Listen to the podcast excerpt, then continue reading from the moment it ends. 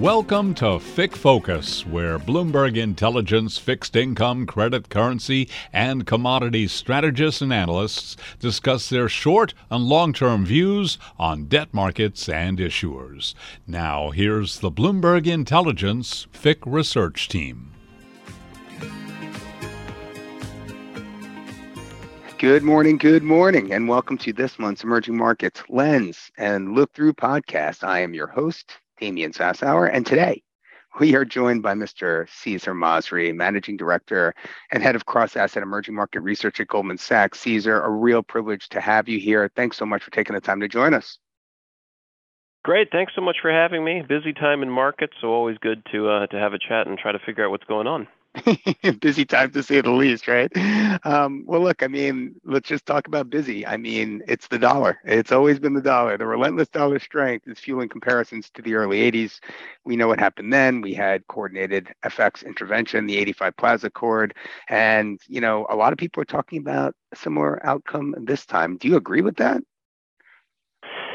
Well, we think the dollar is going to strengthen a little bit more before it gets uh, gets weaker. And you know, anytime someone brings up a historical analogy, we're you know always quick to say, well, what, what's the same? What's the same? What's different?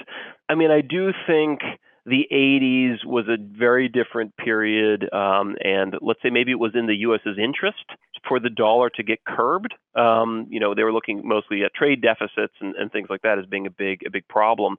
In today's environment you know, of course, the, a stronger dollar can harm the global economy, and that and that matters.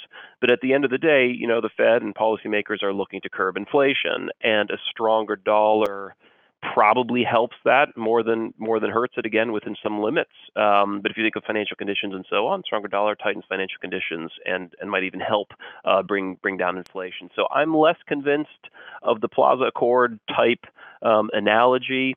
Um, I mean, again, there is some intervention going on. Look at Japan recently, for example. So sure. there are some some parallels.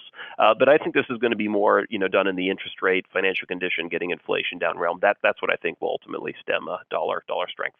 Interesting, interesting. No, I don't disagree with that. I mean, it would take something, and this is certainly a different environment. And for me, it's it's most notably about China, right? I mean, if if, if there's you know coordinated FX intervention on the likes of what we saw in the 80s, I think you know China would benefit from that at least tangentially and i think that's one reason you know a lot of practitioners are saying you know we may not see that same thing happen again so uh, it's every man for himself, it seems with the boe front and center but um, mm. you know shifting to asia i think it's important to note that you know although they were pretty much laggards in the beginning right i mean you know this this this rate hiking cycle across the em was was really led by the likes of eastern europe and latin america but it seems now we are seeing central banks rising to the occasion here and tightening policy across asia so my first question is is why'd they wait so long, right? And secondly, you know, are Asian central banks indeed better positioned to fight inflation than their peers in some of these other regions?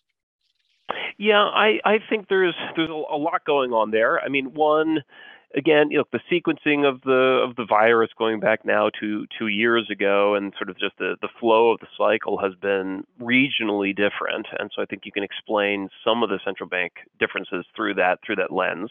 I mean, in general, you know, with the exception of maybe you know India and parts of ASEAN. Asian economies tend to be lower yielders. FX vol was much lower than in CEMEA and LATAM. And so I think there, there were reasons to be later in the hiking cycle. One could also say most low yielding economies were later in the cycle to raise to raise rates. And so now the, the Koreas of the world and so on, you know, catching catch, catching up to that. So um, I, I, think there are a number of reasons there um, on the import cost side, the FX side, that, that kind of led to this divergence in policy. You know, are Asian central banks better positioned to fight inflation? I think you know, just the starting level of rates and kind of the changes we've seen, sure, will will probably help tam- tamper inflation. But as we know, in EM, one of the major drivers and focuses of inflation is indeed at the headline level. And so, frankly, the external environment of more controlled food and fuel prices, I think has been sort of the most helpful thing, you know, broadly. I don't think that's too dissimilar, you know, from Asia to to to LATAM. Um, so look, we think inflation is basically still a problem, um, but it's quite different between EM and DM, where we're more focused on core uh, in the U.S. I think I think EM resiliency on this issue probably has has more room to go. Well, you mentioned the U.S. there, so how can we not talk about the Fed? I mean, do we feel that the Fed can engineer a soft landing, or has that ship sailed? I mean, what risks are the markets not, you know, pricing in with regard to the Fed as we head into year, you know, the fourth quarter and into year end? Yeah, I mean, yeah. Well, Damian, you're hitting all the, the big hit, the big Yeah, questions. Sorry. Um, I mean, and again, it's you know sometimes the terminology. What what is a soft landing? I mean, look, the S and P is Sure. down what 24 percent year to date. Um, you know, that's kind of in line with some other recessions, and so. You know, is, you know, have we already had the hard landing in in, in- markets? Um, uh, uh, you know, that's that's that's uh, to be to be debated. Look, we, we we think certainly the probability of recession is quite high when you look at one or or two years, and I think more importantly, there is more room for the markets to price this. So specifically for you know benchmark index like the S and P 500, um, my colleague David Kostin says 3150 is probably the number that would reflect a hard landing. So that's not just you know higher rates and lower multiples, but that's if you actually get earnings earnings downgrades. Again, I think EM would remain you know on the equity side kind of high beta to that, and there certainly is is, is room to move lower. So I do think you know defensively positioned is kind of how we how we would stick. You know that the market will raise the probabilities of, of, of hard landing. And by the way, you're seeing a little bit of that if you look at like Fed fund futures of you know hikes through early next year, but then perhaps some cuts in the middle of next year that might reflect some of the left tail you know left tail risk there. But the last thing I just say is you know in terms of what the market's not paying attention to, the pain trade. I do think it's oil. I mean, I think Interesting. oil a, a supply shock on oil would roil markets because that of course has been a helpful uh, the, the decline in oil prices has been a helpful ingredient again from an EM perspective to keep local rates insulated and inflation Yes. coming down. So I think that's kind of the thing. I, I mean, I think again this hard landing story. I think people understand the thesis behind it and how you want to be positioned. I think oil could be um, you know a, a left tail risk. Well, that's interesting. I mean, look, I mean, I of course we, you know, I've Kostin, of course. I mean, 3150 hard landing, but I mean, markets appear to be operating as if that Fed put is dead, that they will not be running to the rescue this time around. I mean, is that something that we agree with here? I mean, what would it take for the Fed to really step in and backstop asset prices? Yeah, I mean, again, the, the, a key question, which um, you know, what is the Fed put? Well, historically, you know, you could say historically now, really post GFC, you know, period, which is now 10 or 12 years long, you know, it was in the interest of the Fed to have equities go higher in so much as inflation was consistently surprising to the downside. I mean, various things about forward guidance and so on, but effectively, I think that's kind of a key ingredient as to why there was a Fed put in the first place. So surely, you know, for fighting inflation, um, again, for, for similar to what we discussed about the Plaza Accord, it's like higher S&P on its own actually loosens financial conditions and may not be me helpful. So if you ask, you know, is the Fed put dead? The way I would think about it is where, you know, where are financial conditions and you know, if the S&P were to fall uh, significantly, whether it's that 3150 type level, you know, that would tighten financial conditions, all else equal, you know, pretty substantially. I do think something like that would cause the Fed to blink. So, it, you know, again, the the, the, the term Fed put is, is used in many different ways, but the way I would think about it is financial conditions. And if equities contributed to a, a further significant tightening of financial conditions, not only do I think the Fed would, again, so-called blink, I think the market would be, you know, very reluctant to price in, you know, months and months of further hikes. I think it would reverse that pricing. you know, for our audience, I mean, this is really key because, you know, when I think of financial conditions in this environment, you know, I'm looking more at credit spreads than I am equities. But you make a great point. You know, if equities do decline by a certain amount and that kind of, you know, hits hits where it hurts most. Yeah, I mean, I guess, you know, the Fed put is back in play. But, you know, here's another one, the Fed put. What what is that really, right? Um, but Caesar, you know, I hear this term peak hawkishness all the time. You know what I mean? What is peak hawkishness. I mean, like, you know, I mean, you've got, um, you know, you, you've got the Fed, you know, balance sheet unwind picking up speed here. You know, you've got a projected drop in bank reserves. I mean, are we thinking the plumbing is going to manage well this time around? I mean, how should EM investors position amid rising short-term rates? And, you know, at what point can investors begin to think about the Fed maybe taking a pause? Yeah, I mean, peak hawkishness, as you say, you know, it, it's uh, you know, is it, is it the market pricing of Fed action? Is it actually Fed speak? I mean, at the end of the day, I think it wasn't just Jackson Hole that moved rates. I mean, that was a big, uh, you know, sort of, uh, let's say, pivotal moment. But it was also the surprise in CPI, right? And so I do Yeah. think data matters, and ultimately, you know, if, if inflation stays sticky, you know, you're you're still going to be talking about peak and further peaks of, of of hawkishness. In in terms of you know liquidity risk, I do think there's been some, you know, kind countries maybe that haven't come to market as as smoothly as possible. Um, but I would say two just quick things. One is that if I look at the corporate market, the corporate equity market, there has been a fairly normal pricing of balance sheet risk, meaning companies with weak balance sheets are being punished, you know, linearly, let's say, with the way credit spreads are moving. And so when you see a consistency across asset markets, that is a little bit helpful or that tells you that they're functioning properly, that you're not having one market being being very dislocated. But on the flip side, you know, again, if you look at the corporate fundamentals, debt to equity ratios of sort of like non-financials, non-commodity companies in EM have risen from about 0.5 to 0.7 over the past few years. Uh, interest coverage ratios, which have been between seven and eight times for the whole post GFC era, are now down to six times. And so I think there are some vulnerabilities showing up that the longer you go with this high rate environment, and we think about how many companies had refinanced debt over the past few years, right. I mean, I, I do think you start to get into some some of these balance sheet risks at the micro level. Interesting. I mean, look, well, I mean, we know that uh, emerging market policy rates have kind of you know been tightened to the point where we're well above pre-pandemic levels. I mean, but what's most interesting is you know you take that thought of you know uh, the, the a U.S. recession, you expand it you know to emerging markets more broadly speaking. You're already seeing activity data in places like China and Brazil coming off pretty considerably here. I mean, you know, I'm curious. You know, at what point does the rubber meet the road there, and which economies do you feel are most at risk of you know kind of slipping into recession? You know, call it Q4, Q1, Q2 of next year. Yeah, so there's a couple things on on the you know the policy cycle side and financial conditions domestically slowing in EM, but then also the just sort of external environment.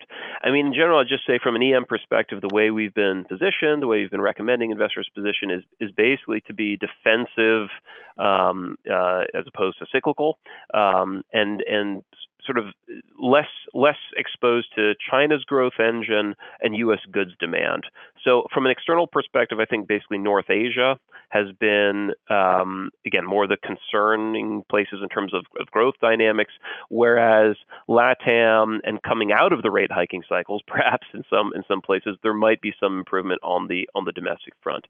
However, I think there's there's kind of a broader a broader thing going on here. I mean, to some extent, we talk about policy rates and and coming back to some of your early questions about the sequencing of hikes, right? This whole early hiker thesis, which was, you know, parts of CEMEA, but but really LATAM as well. You know, when will we receive? When will be the time for EM local uh, sort of rates to do well? I mean, sort of the weird thing to say is there have been a number of EMs. Again, Brazil's probably the poster child here that have been very defensive you yeah. know in this in this rate sell off now you could say you were you got paid like you had that premium harvested because of the early hiking thesis. And you know if you look at rate differentials between GBIEM and, and US treasuries for example right that that's actually fairly fairly narrow now right because yeah. US rates have, have moved up so much. So you know we asked the question when do you want to receive? Well you could have received all year and paid and hedged with other with other rates. Um, I think Brazil has been one of the few places where you could you probably could have been okay just doing outright receivers you know we have the January 25s on. Um, but the point is, I, I, think after we get through this this period of let's let's let's hope that inflation cools down, I actually think it's going to be U.S. assets that that actually might look attractive, um, uh, even more so because EM has already outperformed from this perspective.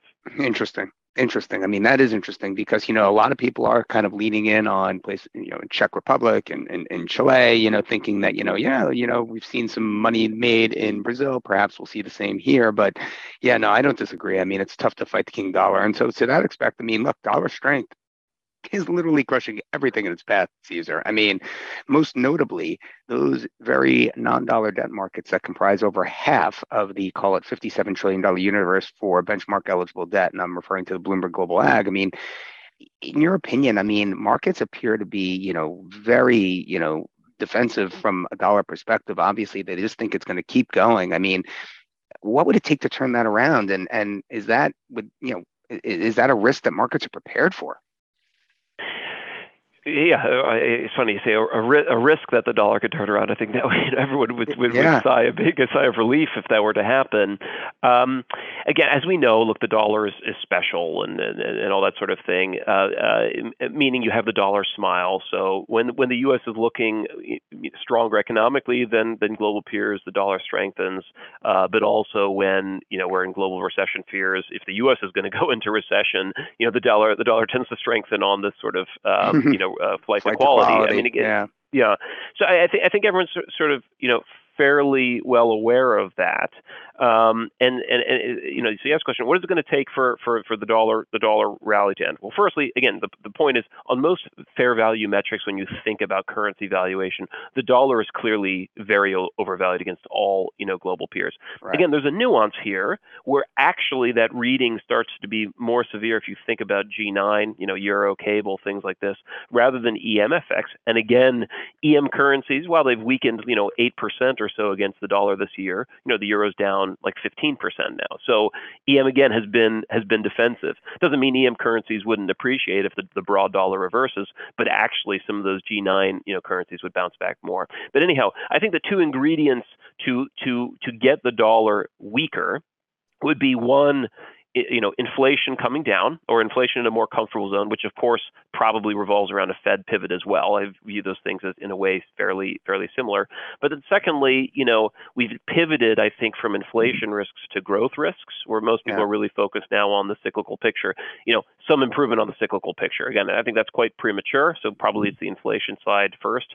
Um, but those two ingredients are, are usually what would form a dollar a dollar peak. Yeah, you know, Caesar, I mean, you hit on a really good point for our listeners again. You know, if you invested in EM local debt, uh, just, you know, as a straight dollar investor, unhedged basis, you're down 16, 17% year to date. You know, if you had diversified your funding currencies, for example, if you were funding in pound, you know, you'd be up four and a half percent year to date. If you were funding in Japanese yen, you'd be up, you know, the same four or five percent year to date. So, you know, it just shows, you know, maybe diversifying across your funding currencies, even from the perspective of a dollar investor, is probably the best way to take advantage of these kind of, you know, relative dislocations across the whole of the currency market, EM included. So, you know, before I lose you, I have to ask you, you know, look, out along the frontier, we all know the problems that are being had. We know about Zambia, Pakistan, Sri Lanka, you name it. We know the IMF has actually you know kind of stepped up here you know and they've definitely been helpful in uh, alleviating some of the near term pressure but you know EM public debt's now 66% of GDP. It was 54% back in 2019. We know, you know, rising interest rates, weaker currencies, below trend GDP. It's just going to make obligations harder to service. Um, what are your thoughts on you know social unrest? Which which which you know economies operating out along the frontier are most at risk of not just default but really just you know you know broad you know um, disruption that you know kind of spills over from the populace into its banking system and abroad? I mean do you see any real risk there and which ones stand out? Yeah i mean so you know one on the social unrest again i think we're in a little bit better place than we were earlier in the year in terms of food or agri prices. Interesting. And yeah, that that always has me worried on the so, on the social side. But I think we're in a better place there. But you know, the broader point you make is uh, yes, like the, the circle, the pocket of vulnerability, which really is in the frontier and high yield sector of, of EM, you know, is widening, right? As you as you stay with yeah. stronger dollar and ever rising rates, I mean that does that does that does matter. So we tend to look at you know who's got paper coming due, who doesn't have reserve cover, and so on. And again, the, to me, there's two points to make. The first is this really is I don't want to say niche because that makes it sound too small, but this is really an issue for the frontier markets and the countries you mentioned. Uh, if you looked at the metrics of the sort of dollar coming due versus reserves, it is the places like Sri Lanka and Pakistan that looked fairly vulnerable. I would probably think, you know, Ghana, uh, even Egypt, I think probably might be the next one's with a little more vulnerability uh, on that. But again, to me, the bottom line is the broad major EM economies, the things that are in the MSCI EM and the GBIEM universe, I think have proper reserve cover. And this higher rate environment is problematic for the cyclical outlook, for you know the returns you'll get in those assets going forward. Less about balance sheet risks and left tail risks in those in those major EM economies. I think there's a there's an important nuance there. Caesar. Caesar, thank you so much for sharing your thoughts, your views with us here today. Thank you for joining me. Always a pleasure speaking with you. And thank you to our audience of ever enduring, always committed emerging market enthusiasts for your time and continued interest. Keep well, stay safe, and keep moving forward. Thank you so much.